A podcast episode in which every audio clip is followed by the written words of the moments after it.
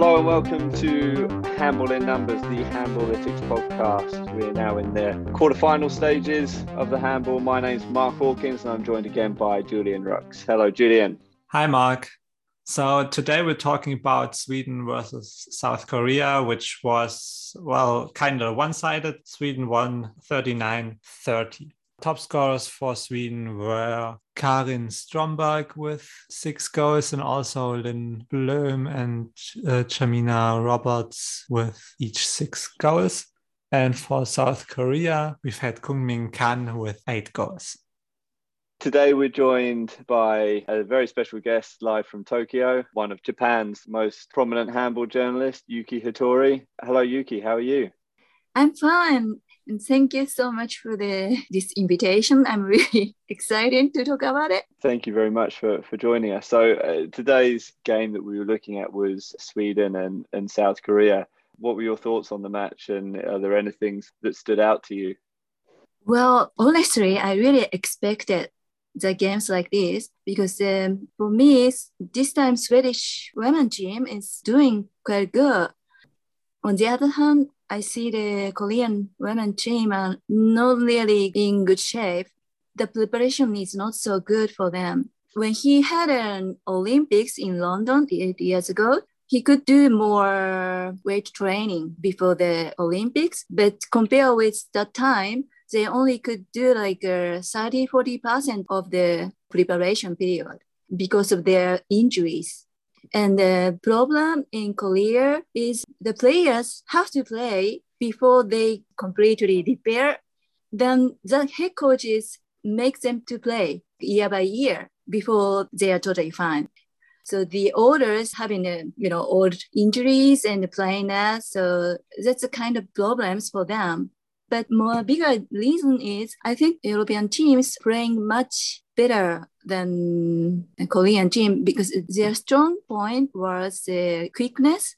I think we could see that in the game today because the game was played at a very high tempo, much more suitable for Korea, which they normally play like, and uh, Sweden normally plays a lot slower. But Sweden were able to play at that tempo comfortably and take advantage of it, which you know we haven't always seen. Yeah, I think that especially today it was interesting that usually Korea was playing faster with shorter possession length, mm-hmm. with they usually had the ball way less in their hands than their opponents. And for Sweden, mm-hmm. it usually was the opposite. Today, Sweden had the ball in their hand much, much less, just 22.7 seconds on, on average, which is eight seconds faster than average. So it's really a lot. And even eight and a half seconds faster than South Korea's opponents usually took in the tournament before. Um, mm-hmm. So, would you agree that maybe Sweden beat South Korea with their own weapons? Yeah, I, I totally agree with your opinion. Yeah.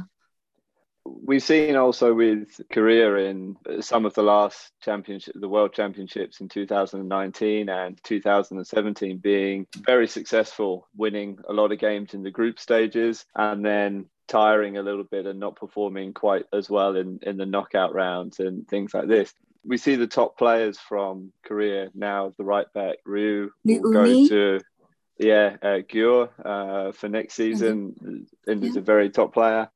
Is the Korean style becoming a little bit closer, or and the Korean and European styles coming a little bit closer together? Yeah, I think so. But the weaker point for Asian people is we are smaller in the defense, especially, we want to try to play like an European team, but in the end, you know, they are bigger and they are heavier. And now they can run really fast. So our playing style is getting closer. Then our gap is, you know, more bigger. Yeah, I mean, players like um, uh, Lee Mi Young, the playmaker, is very small and very quick.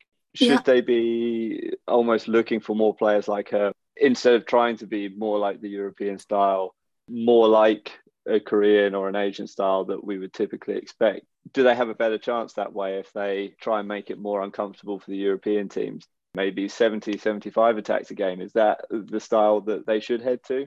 I think th- that kind of style Mr. Kang wanted to play, but in the end, um, because of the European team got faster, then it was a bit difficult and even Mi was playing one-on-one I mean, mm. one or two, maybe she was trying two players, but they are bigger. So physically, yeah, it was yeah. impossible. Maybe this, in this game, Swedish team, I think they knew how to handle it. With the, the Mignon and Ryuni, and it mm. quite, they are really good in defense too. So mm. there's no chance to win for the mm. Korean team in this game. Yeah, and I think that well, Sweden was just from the beginning the clearly better team, and they were, I think, well prepared. Um, South Korea had, well, they were actually uh, in the preliminary round not that bad on defense. Their opponents had second uh, worst shot qualities. Today, that didn't work out so well because I think just they, they were well prepared. Maybe let's talk a bit about uh, well handball in Asia in, in general. So South Korea has been a powerhouse in, in women's handball in the 80s, 90s, and early early 2000s. They won a lot of medals in the, in the women's handball, but the last one was in 2008. How do you think that their near and middle future will look like? Well, it's really difficult question to answer.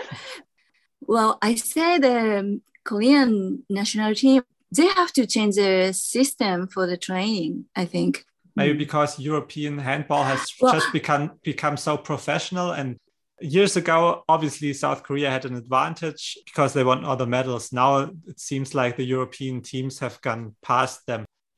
I think the gap is going to be more bigger.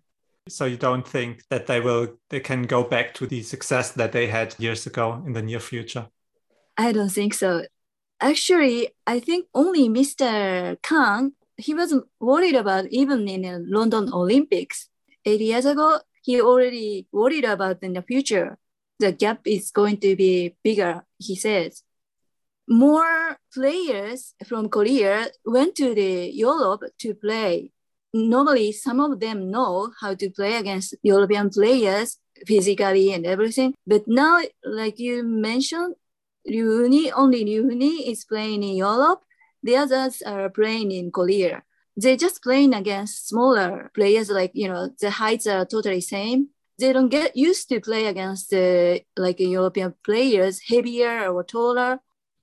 So yeah, eight years ago, Mr. Kang mentioned about this kind of things, and then he wanted to send some players to Europe, but they couldn't manage it in last eight years difficult reason for them is uh, the regulation in a country to get the free agent. They played for one team. After 10 years, then he, they can get free agent rights. Yeah. So if they started to play in a Korean league, like in the, the age of 18, they can go to Europe 28. That's insane. Yeah, yeah that's very right. and, and, obviously yeah. it's that's really a, a big problem. Yeah. Well, while we have you here, we should talk about Japan a little bit as well firstly, what have your impressions been of both the men's and women's team uh, in the tournament? And then, secondly, what comes next for Japan? As I understand, Dagur Sigurdsson will carry on with the men's team, but Ulrik Kirkely will stop with the women's team. You know, so where next? You know, what's the aim? What are the targets? And like normal uh, with a host team, they build for a long time to have a team. So, you know, what are the next generations, the next players from Japan coming through? How do they look? For the men's they are really wanted to get into the quarterfinals.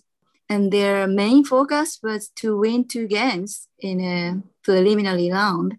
Unfortunately, both both of them couldn't make it. But I think they really played one or two impressive game I just think sometimes like if we could play last year without COVID, then maybe they could play five impressive games. Well, for the men's team, Dagur is going to train next four years. Uh, I mean, next three years till Paris. I say his main long-term focus is to get qualified by themselves. He really having a long-term planning to make our Japan team stronger but also, uh, what about for yeah? Ulrik is a different contract. He only had a contract for the Tokyo Olympics, so I could see that he chose the best player. I mean, older player who are more experienced for the international tournament. But he also last five years he really trained younger players too in a training camp and everything. In the end, he picked the older players, but also he put some international mind to play against. So then more younger players are really started to think or started to dream to play in Europe.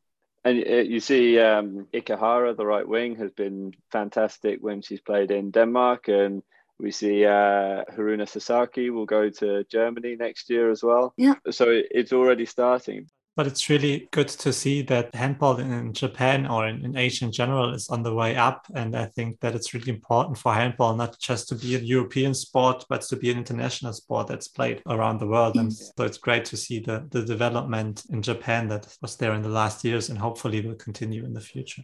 Yuki, thank you so much for, for taking the time for, for giving us your, your insight. Thank you so much. Thanks to Yuki uh, for today. Tomorrow, our special guest will be Juan Andreu, former Spanish national team player. He'll be joining us to, to look over the events of the semi final between Spain and Denmark in the men's competition. Until then, as always, follow us on Instagram, Twitter, and Facebook. It's at Handballytics everywhere, or go to handballytics.de. On all our channels, you get the stats that we're talking about for each game. Well, until then, hear you tomorrow.